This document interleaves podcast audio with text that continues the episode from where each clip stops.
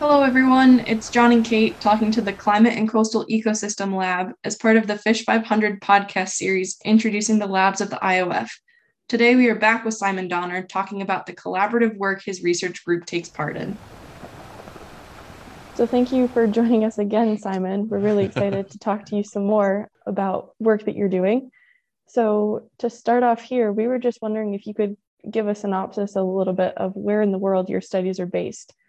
Oh yeah, no, thanks, Kate, for asking. The the work in our research group is kind of both global in scale, but also with very targeted field work. And a lot of that field work has been in the Central Equatorial Pacific, particularly the Republic, the Republic of Kiribati, and also a little bit in the neighboring uh, country of the Marshall Islands, although we're still trying to figure out the future of that work. That uh, is not random. You know, I'm a climate scientist, and in studying the effects of climate change on the world's coral reefs and also thinking about sea level rise, we came to sort of identify where are places that might be exceptions to the conclusion that the world's coral reefs are in dire threat from climate change. And so years ago, I traveled there on my own to go meet some people and just get a feel, uh, get a sense of the place, uh, get a sense of whether collaboration was possible. And I made some good friends and colleagues there. And I've continued that work over the years. The, the Kiribati work was sort of answering the question if climate change is going to be this dire threat to the world's coral reefs, what might reefs look like in the future? Like what's likely to survive? What would be the composition of those reefs and what sort of services would they provide? Now, to do the work, it's not simple field work. It's a very distant place and a very different culture. And so it takes a lot of preparation and it takes a lot of commitment, you know, to do this type of thing right. You can't just go and come back and do it for yourself. You have to go and deliver things that are that are value to the local people, to the local government.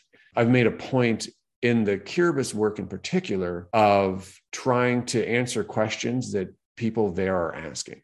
And so our work is going to kind of expanded from the original coral reef questions to answering all sorts of things about sea level rise that involves uh, some physical measurement, but also a lot of interviewing uh, people. So a sort of social sciences and policy work. And it also has led to kind of broader work around the Pacific about how can climate information help people make decisions.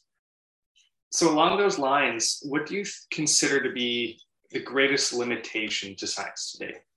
How does your research or the research that is being conducted within your um, research group um, avoid these limitations?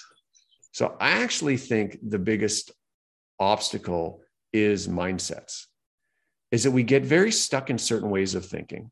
So academia, eh, you know, you think of the departments at UBC, they're going to define along these traditional lines that don't really make any sense. Whereas all of the research I've done has fallen between the gaps between sort of climate science and something else. And in some cases, I think that, like, if I think back to the work uh, that probably I'm best known for in the scientific community on corals. Honestly, you have to argue. I don't think the first few papers are that complicated, but it's just that nobody had done it because it fell between the gaps between what is called coral reef ecology and what is called climate science. But if I came as an outsider and I'm like, wait a minute, why are these seen as separate things? And so I do feel like we get trapped, as people do in all walks of life, in certain ways of thinking and certain mindsets and have trouble coming at it a different way. And so, if there's one thing that we're often missing, it's perspective. One thing that I personally, that had a big personal effect on me from working in the Pacific Islands, it has been the perspective. And what I appreciate so much about the folks in Kiribati op- welcoming me with open, open arms every time I come back for a field project is that, you know, listen, I'm trying to do things that are helpful for them, but I, I'm getting something out of it as well, which is I'm able to step into another part of the world people are welcoming me to do so and i'm just for you know that time of the year being reminded there's another way to look at things and so i would by no means ever try to pretend that i can represent the people of kiribati but i do feel like the perspective has been helpful in teaching and in research and in thinking about wait a minute we've already published a bunch of papers on this.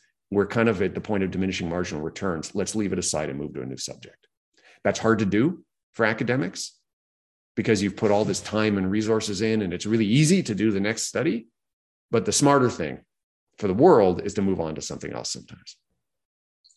Well again thank you very much for speaking with us today. Uh, it's been hugely influential and i i think we've all learned a lot from the idea of improving our perspective internationally and understanding a perspective that might not be our own. So thank you again.